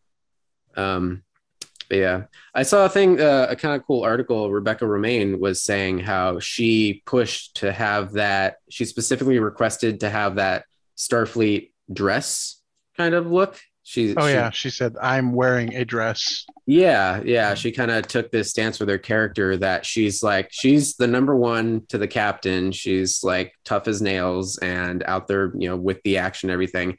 But she has this sort of mindset is like, just because you're strong doesn't mean you can't embrace your femininity as well. So she wears her hair down, she has painted nails, and she has her Starfleet dress. That's kind of cool. Yeah, it was really cool. Also, I fucking love Nurse Chapel. Nurse Chapel is amazing. Yeah. Why does Star Trek always have awesome doctors? Like, they're like, get out of my way, I'm smart. But no, yeah, she was fun. And her whole, and kind of had this like very, she wasn't the crotchety doctor. She's like playful, manic pixie doctor. Yeah. She was happy to like, oh, we got a runner. Okay. It's I forget what they said with the code they were, but what they said, like, but it was basically like somebody like, and like saying a football play. Oh, we're going to do that maneuver. Okay. Yeah. I'll meet you at the elevator. Let's go. Yeah. That was fun. She's basically the Tig Notaro of this season so far, of the show. What were we talking about? We were talking at the office the other day. Todd brought up Tig, saying like she should be. Oh no! It's because I said we should do what they did with Tig in the Army of the Dead movie for Flash, and put Grant Gustin in there. Insert Grant Gustin. Oh yeah, and I said, and like, then you said just make Tig the Flash. Just make Tig the Flash. Why not? I could just see, that'd be so. I'd see her with her just deadpan, like, yeah, I'm here. Apparently, everybody decided that I'm an action hero now. Here I am.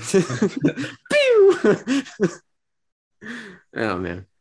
But yeah, Strange New Worlds. I'm excited. And I think I remember they said they were going to make it a point where it was going to be very episodic as well. Yeah, so like, that's absolutely what we need. I mean, sure, I'm okay with threads going through from episode to episode, but I don't want the whole like discovery, like from episode 1 to season finale, it's the same fucking story. Got to find the same the ending to the big bad for fucking 13 episodes. I don't need that. Yeah. I bet they took a look at Orville and said, shit, they're doing a good job over there. Like, we should do more of that. Yeah. Hey, isn't that this month also? Finally? I don't fucking know. It's been so long that I've forgotten. June, I don't know. Whatever. But it's coming. It's coming. Wow, right? Yeah. It's been a while. Yeah. It was like a 3-year journey for them to just do season 3 because of COVID. June 2nd. Wow. All right. Second. Cool. Finally.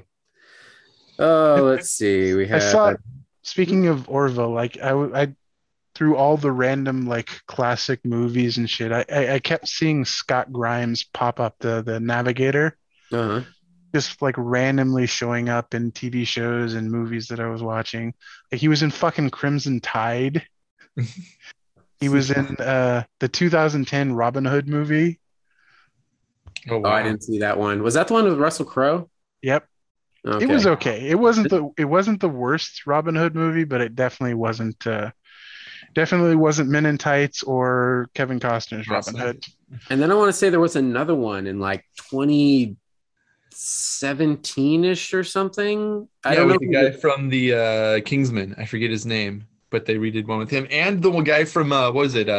Not Vikings, but the motorcycle one. They did no, that's a King Arthur one. Never mind. Yeah, King Arthur. Yeah, Charlie Hunnam. That was a King Arthur one. What, yeah. All of the King Arthur ones are fucking garbage. There's been like 3 in the last 10 years, and they've all been trash. Yeah. Oh wow.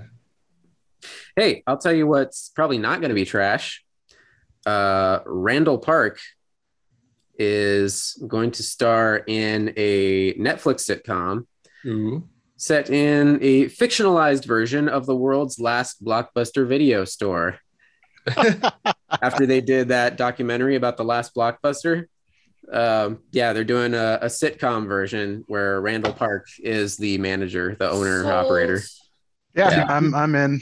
We went to that Blockbuster on our trip to Oregon. No, yeah. I'm the one that told Shannon about it.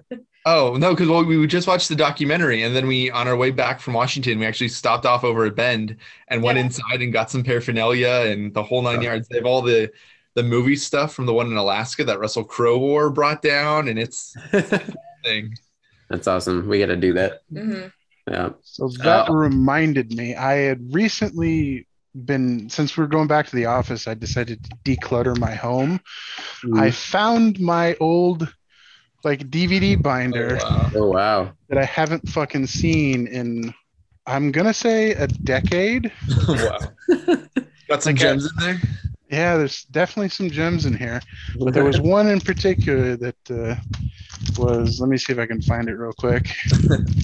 Yeah, Clerks 2 in there, Free Enterprise, which I think we talked about with Byron, was a show about, or a movie about like Star Trek super fans. Oh, because I never heard of that one. Yeah, it was a like low budget. The guy from Will and Grace was the lead, I think. I mean, I'm just gonna watch Galaxy Quest, so yeah. There you go. Where to go? So we got the Star. I got, of course, all the Star Wars. Damn it, where to go? Okay, I'll find what I was looking for, and then so go ahead and keep on. All right. Oh damn! I forgot to look at it. I had a Google tab saved because a trailer for Daniel Radcliffe's Weird Al movie came out. Oh man! Oh, I haven't watched the trailer yet. I wanna. I was listening to another podcast, and they had kind of a good point. So I don't know if you haven't seen it, Todd. I'll try not to ruin too much. But Tony, you've seen the preview? No, I haven't seen the trailer yet. Okay, so just FYI, it looks completely bananas. Like you're watching it, like there's no way that this is historically accurate for the life of Weird Al Yankovic. Like not only is like Daniel Radcliffe oddly like shredded, like he is in great shape. Wow. For like Weird Al Yankovic, but like just the events that take place in the trailer, you're like that. I don't think that Weird Al started with as grandiose a start. And one of the hosts on another podcast was like, nice. What is that? Blockbuster exclusive Jackass 2.5 unrated. Wow. But the fact that it's a Blockbuster exclusive. Uh-huh. Also, just throwing this one out there, one of the worst films ever made. Oh, God. That book was so deep. And then the movie was... I never watched... I loved the book, and I didn't watch it in theaters, so I had to get the DVD. I think I went and saw that with Charlie. I think he was obsessed with those books. I think we watched it, actually. I have a vague memory of watching that in the theater. Well, I probably also saw it with him or something. I don't remember anything about it, though. But the host was saying about the Weird Al Yankovic movie, or at least it's like, what if it's just like another weird take on like UHF, like a UHF reboot or something like that, and they're doing it that way instead? And I would, oh God, I'd be down with that. I really want to watch it, but I don't want to get Roku TV, which I think it's exclusive on. So I don't know how I'm going to watch this film. Oh, I thought it was free on the Roku channel. I'm not sure. I hope so, because I'm... maybe there's like a little subscript, like 1 month free subscription, so I can just watch that and cancel it right after. There you go. Yeah. It'd be funny if it's, I mean, that would be appropriate if it's, because they build it as like a straight biopic, but if it starts off that way and then just goes bananas, like, I mean, I'm all for that. Watch the preview. Like it's worth like just, and tell me what you think, because you'll see what it's like, and you'll, I'm sure, be full of as many questions as I am after watching it. Because it's just like, it looks amazing. Like I can't wait to see it, but it raises almost a lot more questions. Like I know his backstory kind of, because I was a huge Weird Al fan, you know, in middle school to high school. I even saw him live at a county fair, which is one so amazing. So fun. But then you see this and you're like, that, wow. Yeah, we saw him some years ago at the Hollywood Bowl. Nice. And that was a freaking blast. Mm-hmm. And he did such great live performances. Yeah, my God, that guy can shred on the accordion. Oh yeah, insane. Let's see. The Fallout TV show is supposed to start filming this summer, so that is in fact happening. That's exciting. That's June. Nice. They're coming up. Yep. Oh, we had CinemaCon a couple weeks ago. There was a few headlines out of that. I guess there was a first teaser for the Borderlands movie. I didn't actually see that. I think I got distracted because CinemaCon was mostly about Avatar. Oh, right. Yeah. Avatar 2 is officially titled The Way of Water. Way of Water. And it takes place, I think, like 10 years. I mean, appropriately, like 10 years after the first film. They've got like kids now. Like Avatar the Giant Aliens, not Avatar the Airbender. Yeah. No, not Airbender. Yeah. James Cameron's Avatar. James Cameron's cat people. Yeah. I think I'm good. I don't need to see that shit. James Cameron's Pocahontas/Dances with Wolves Part 2. I think I have. I still have like the whole director's cut special Blu-ray set. It's just, it's James one of those Cameron's like Cameron's Fern Gully. There you go. To me, it's one of those like Titanic, like it got so huge that after a while you just got sick of hearing about it. Oh yeah. And but I'm sure if I go back and sit there and pop the Blu-ray in, I will enjoy it again because it's been so long. It's not a bad movie, like it's super enjoyable. Yeah. I think the hype just kind of for sure. Yeah. I forgot about all these, all this old CinemaCon news. I didn't even watch, I guess there's a trailer for Mission Impossible 7. Oh, really? Yeah. It's Mission Impossible. Yeah. There's a mission and it doesn't seem like he'll pull through. And then guess what? He does. Maybe not after this one because Cruise has said he is officially done with it. Oh, that's true. Oh, yeah. Well, I mean, 7 and 8, the package deal. Oh, yeah. That's right. They still have 8 to come out. Yep, but they filmed back to back though, right? So they're both done filming. I think so. That sounds right. Yeah. He's done acting or just acting for Mission Impossible? Mission Impossible. Okay. Because when did the first one came out? It was like what, late 90s, I want to say? Yeah. Oh, the first one was 96, I believe. Yeah. Yeah, because second one was 2000. Second one was definitely 2000 because it had Limp Bizkit on the soundtrack. Yes. That was Andrew. This was Andrew. This was, I think, before your time on the podcast. I think that was still Byron, but we went through the whole series, and man, we had some words about. Mission 2. Like that is a movie that can only exist from the year 2000, not even 99 or 01. The year 2000. It fits perfectly in the year that it was created. That sounds That's awesome. A masterpiece.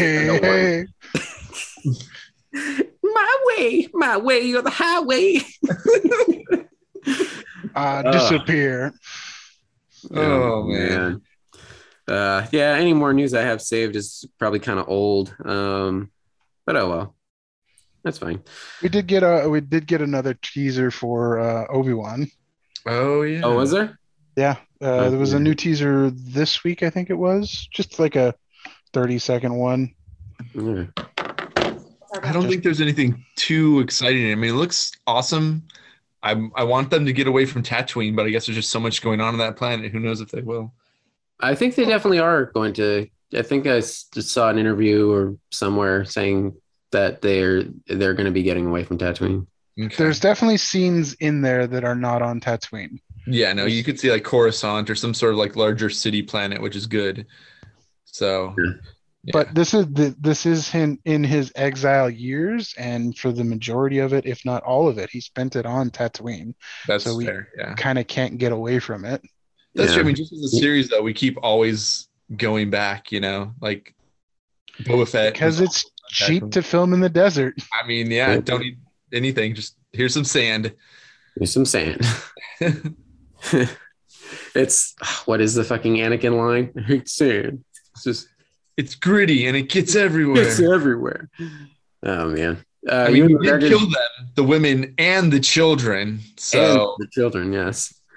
Ewan McGregor did say though in an interview that he absolutely loved the experience of coming back. Like he got so much more from the filming the series than he did the entire prequel trilogy. And he's like, if there's ever any opportunity to do this again, he's 100% in. But not for a series though, right? Only for a movie? Or no, I'm sorry. I'm thinking of Liam Neeson. He said he would be back for a movie, but not for a show. Oh, well, Liam Neeson said he wants to be back for a full role. He doesn't want to be just like a cameo or like a force ghost or anything. Quickie force ghost. Gotcha. Okay. Yeah. But I mean, he's too old to play a younger version of himself. Movie magic. I mean, yeah, they brought fucking Mark Hamill back. Yeah. Yeah. Alfred Molina, when he spilled the beans about being Doc Ock, he was proudly championing the CGI to make him look like his younger self and cut back his gut and everything. Good point. Good point. Yeah. Because Christensen is even back. Yeah. That Disney money. Yeah, Christensen is back as Vader. Right? Okay, so that'll be interesting, I'm excited about that, to be honest. Honestly, yeah. Like, I could see that being cool. Yeah. Yeah, he was also in interviews saying he was really excited about being a part of it again. And he was able to... he ended up binging all of the animated series, all the Clone Wars and everything, to prepare for it. Because he's like, well, Vader is so much more than just the tiny bit I played him, 20 years ago. So he was thrilled to see like the whole journey and like how much fuller the character has become. Yeah, the journey that he's gone on. My question is, will they get James Earl Jones back for the voice? They did for Rogue One. Oh, did they? Okay. Isn't that more like older Vader? I mean, we're still... Well, no, that's Vader when he's in the suit. He's got the suit. He's got the mask on. He's got the whole voice box kind of, yeah. Yeah. But they can pop off the helmet and show, Christensen and all wrecked face. Disfigured, yeah. That'd be cool if they did both. I'd appreciate that. Yeah. Yeah. And what's James Earl Jones doing right now? Probably not a whole lot. Probably retired and enjoying living his best life by not having to work anymore. Yeah, being alive. He made a little cameo for Coming to America 2. He's got that Lion King money, so, like, he's good. He's got the Disney residuals. Because there's no residuals from Star Wars, because apparently he only made, like, $7,000 from Star Wars. Wow. Really? Yeah. Wow. They did some shady shit with the contracts on that film. Mm-hmm. Only Obi-Wan, Alec Guinness, made out from that, because he didn't do the standard like, oh, I want a percent of the gross. He got a percent of the revenue. Mm-hmm. And he was smart man. And honestly, like, they didn't think it was going to be as big as it was. So, oh yeah, they probably like, whatever, this movie isn't going to do anything. It's going to be a flop. Yeah. Like, nobody's going to go see it. Which is also why George Lucas got his hordes and hordes of riches, because he had the studio give him all the rights to merchandising. Mm-hmm. And they were like, fucking here, fine. Like, for this crap, merchandising. Like, have good luck with that. And then a billion toys later, like he's got toys. Fuck, he went the full Kiss route. He stuck Star Wars on everything. Star Wars, the flamethrower. Yeah. Spaceballs, the pizza. Spaceballs, the lunchbox. Spaceballs, the breakfast cereal. Oh God, so good. That's one I need to watch again. Moon Knight. We didn't even talk about Moon Knight. No, we haven't. Andrew, you finish it? I did, yeah. Completed it. It's funny because we were talking to Shannon's mom, and she was like, "Oh, but then it ends with him in the sand." I'm like, "Not quite. There's one whole episode you still have to watch." So, yeah, I finished it all. And did you guys see the post-credits scene? Did yeah, okay. That's crazy. So yeah, we talked about that coming. We talked about that happening. Yeah, because I mean, the two. I went into this knowing absolutely nothing about Moon Knight. I've never read the comics or anything. Todd, you had some knowledge of it and you liked the character. But you had told me before that there's a whole truckload of personalities in the comics version. There's the three primary personalities, but he does have a couple of other side personalities that come out every now and again. But there's three main ones. Yeah, so the course of the show, we're led to believe it's just the two. You get a couple brief hints that there's somebody else hiding around in there, because that one sarcophagus banging around. The sarcophagus, when they're in the in the mental ward hallucination or dream state or whatever they were in, and also earlier in one of the earlier episodes, like maybe episode 3 or something, when they first get to Egypt, both of them don't recall killing the guy on the rooftop in the rooftop scuffle. And they're like, what? Right. Like, what did you do? Like, oh, it switches back to Mark. And he's like, Steven, what did you do? And they're both realized, like, neither one of them did that. Mm-hmm. But yeah, it's overall, it was a solid show. Like, I was a little iffy on it. Like, I was enjoying it, but I was like, it felt a little. It was frustrating. So all over the place. It was frustrating how confusing it was.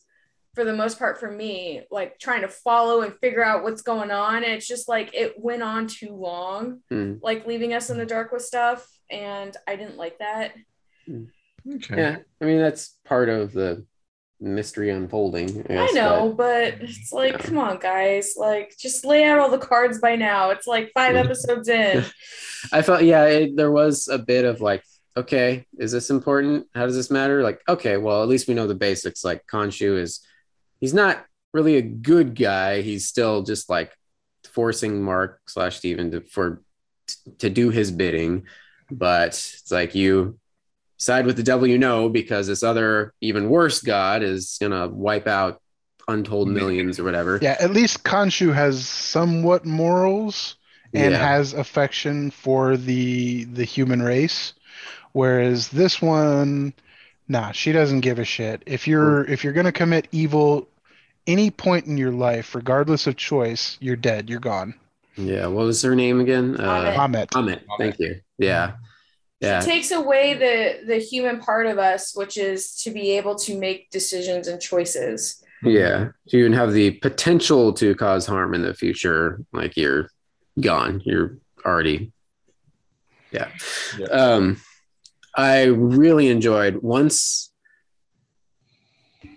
they got to Mark and Steven as two separate beings, and we were able to start getting all the answers, Mark's history and the reason why Steven came to be and everything. That episode was, and the emotional impact of that was insane. We had 2 shows with fucked up moms. You're right. Yeah. Picard and this. Yeah, that was rough. I mean, it's like tragic, but yeah, Meg was sitting here like what the fuck is wrong with her? God. But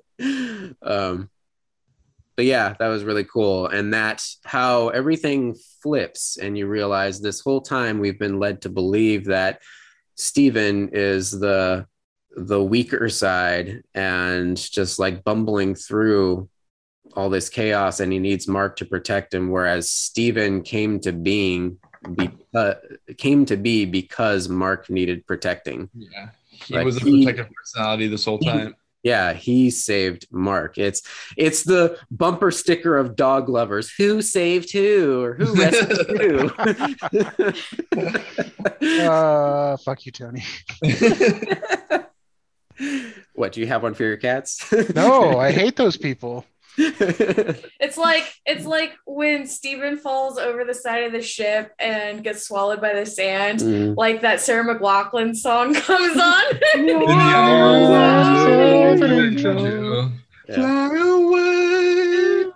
With your money, every Steven can be saved. With your $1. Yeah. Each for the personality, cost of a cup of coffee, an alternate personality can be saved from the freezing sands of the Duat. If you act now, we'll send you this plush, Steven.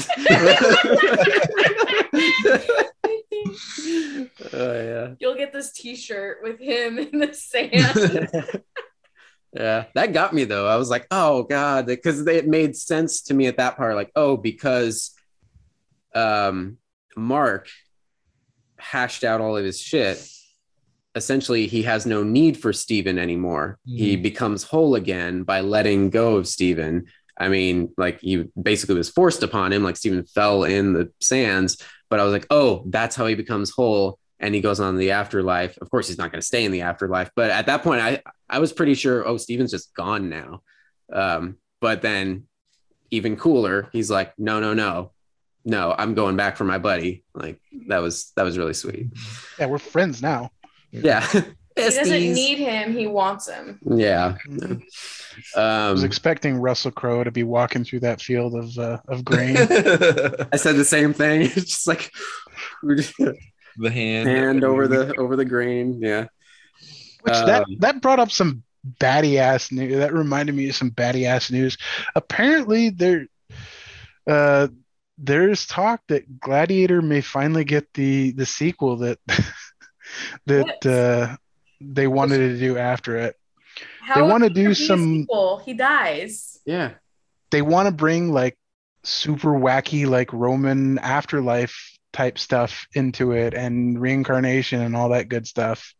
But that was they had planned a sequel like right after it had come out. They wanted to do a sequel, but the studio wouldn't pick it up.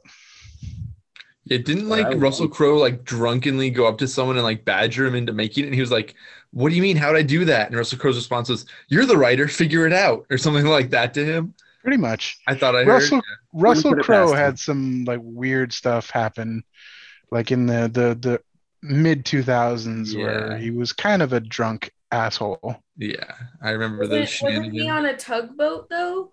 Oh, Tuggy. Todd, why'd you send me a random hot chick in the chat? That's the girl that plays Spock's wife. Oh, yeah, I see the screen grab there. Damn. Okay. Hey, Tony, want to forward that to me? It's in the Zoom chat. In the Zoom chat. Is it okay? Let me check that out real quick, right here. Yeah. You know, speaking of strong female characters, yes, Layla in Moon Knight. Fantastic. Awesome. I was telling Tony she was the best part of that show. She was great. Layla was May Kalamaui. Probably butchering that name. But yeah, of Egyptian and Palestinian descent. And when that moment when when all the final battle shit is going down and she suits up effectively, she allows it was a really cool outfit. Horowit, that was it? The hippo goddess. Uh-huh. Yeah, she agrees to be her avatar. She's like temporarily to kick some ass herself. That's when it solidified. Like, oh, okay, this is just as much her story as it is Moon Knight's. And that moment when she grabs the little girl from getting hit by this like car being smashed out of the way, and the little girl has that moment. She speaks to her in. Was that Egyptian? Egyptian. Yeah. She says, "Are you an Egyptian superhero?" She's like, takes a moment. She's like, yeah, I am. Goes back to work. I was like, fuck yeah, that's rad. Like, that was the point of this show. And it's also like, I don't know if they did this on purpose. I'm sure they probably did it on purpose, but like the goddess is the goddess of protecting families and women, and the bus of people that she's saving is a bus full of women. Oh, so I don't know if that was intentional. I'm pretty sure it was, but that was kind of cool. That was very cool. Probably cool. Low key intention. Yeah. Yeah. Low key. But I was telling this to Tony. It's like, I don't know what it is with all the MCU shows, but it's always the side characters that are the best. Yeah. Yeah. Like, she was the best of this season. Like, don't get me wrong. I love Isaacs and his portrayal of Moon Knight, but she was the best. Yeah, for sure. Like you go back to Iron Fist, and it was Colleen Wing was the fucking best. And then eventually crossing over with Misty Knight. Which they still deserve their own damn show. Yeah. I think it's something about like the burden of the main character, the main protagonist. Like they have to they do go on a journey and they do grow somewhat, but I think side characters have more room to breathe as long as the writing's there. Like, unless they're just some static, like stereotype, like I'm the bumbling fat best friend or something, like some bad rom-com or something. But Marvel definitely does a good job at that. Like, why you gotta call me out like that?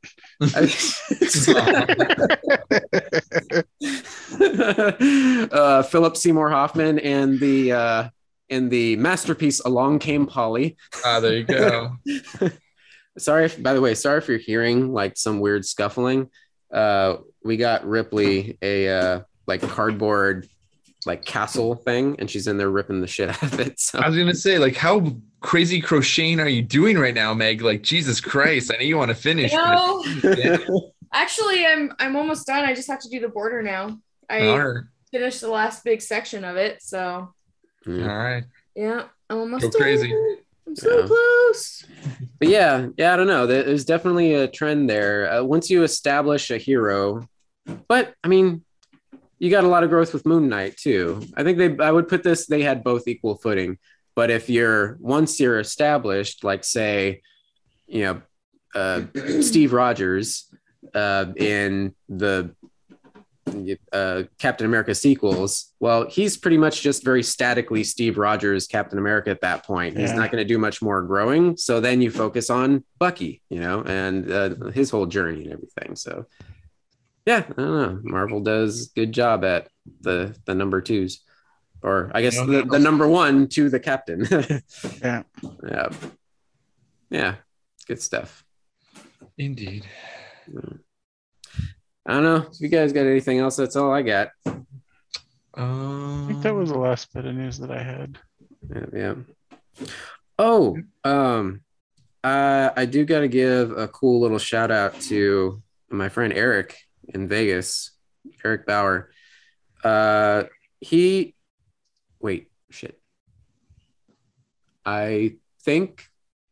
they prefer they now. I think he's still okay with he also, but just in case they, sorry, Eric. So Eric is currently on a movie project in Vegas. I guess Eric became pals with a former stunt woman turned director, filmmaker, Lexi Alexander. I guess they were chatting on Twitter, and Eric's been very vocal about like he actually left his job recently and was really into fitness the last several years. He was doing kickboxing and stuff. Eric was we were actually having a conversation a week or so back where Eric was really wanting to do like stunt work, but wasn't sure like, I'm getting older. Like, I don't know, am I going to hurt myself or something? I was like, go for it, dude, go for it. Like, there's plenty of stunt people out there that are doing this, like even older than us. And so Lexi Alexander is now writing and directing this film for Netflix called Absolute Dominion. And I found Eric shared an article from the Hollywood Reporter from last month, and I'm just going to read this description because I'm totally digging this. Absolute Dominion is set in 2085 AD in a world destroyed by religious warfare.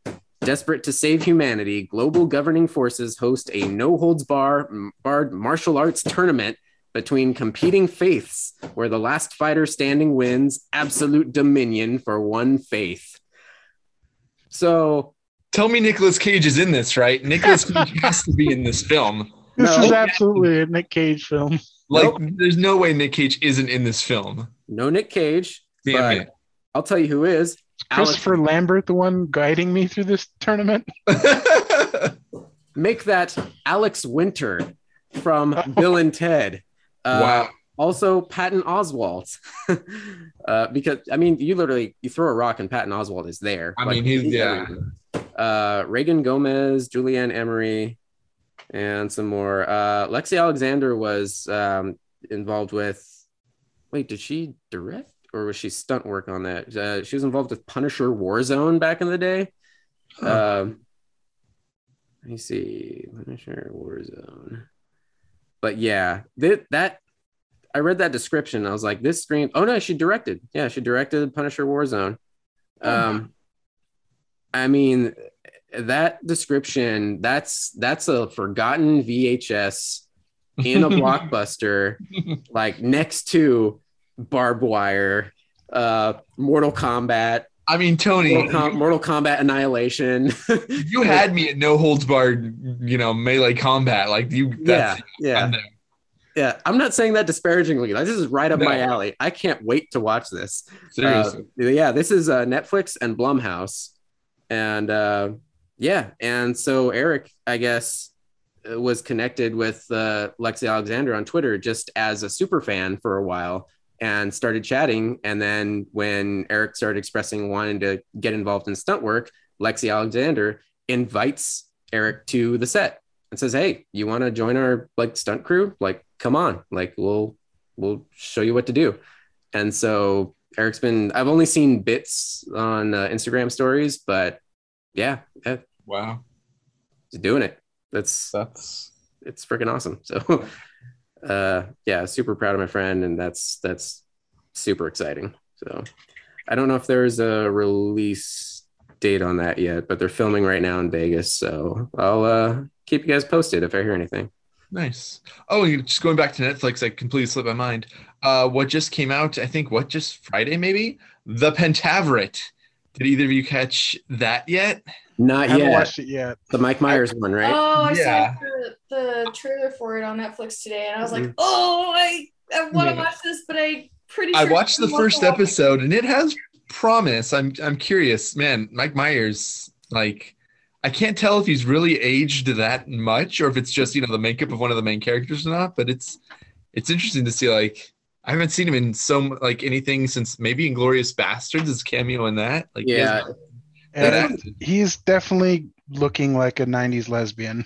Yeah, it's definitely a bit of both. I remember he and Dana Carvey did a quick Wayne's World bit within the last couple years on SNL, or actually I think it was some commercials. I think it was a commercial. Yeah. But it's half makeup, half he's becoming an older gentleman with a face of fine pudding. I respect the not getting work done and just, you know, letting nature take its course, because that's what I'm going to do, obviously. But yeah, it's just like, wow, you know, you go from So I Married an Axe Murderer, or even what's the one where he's a spy? I can't think of it. Where he's talking about Austin Powers, and then now all the way to this. So yeah. It's been a while. Been a while. Since we started recording this podcast. There you go. All right, guys. I think that's about does it. Thank you for joining. This is Tony. This is Todd. I was Andrew. And Meg. Hey. Don't eat questionable bacon. Just don't do it. Don't do it. If there is a coat of slime, it's not worth it.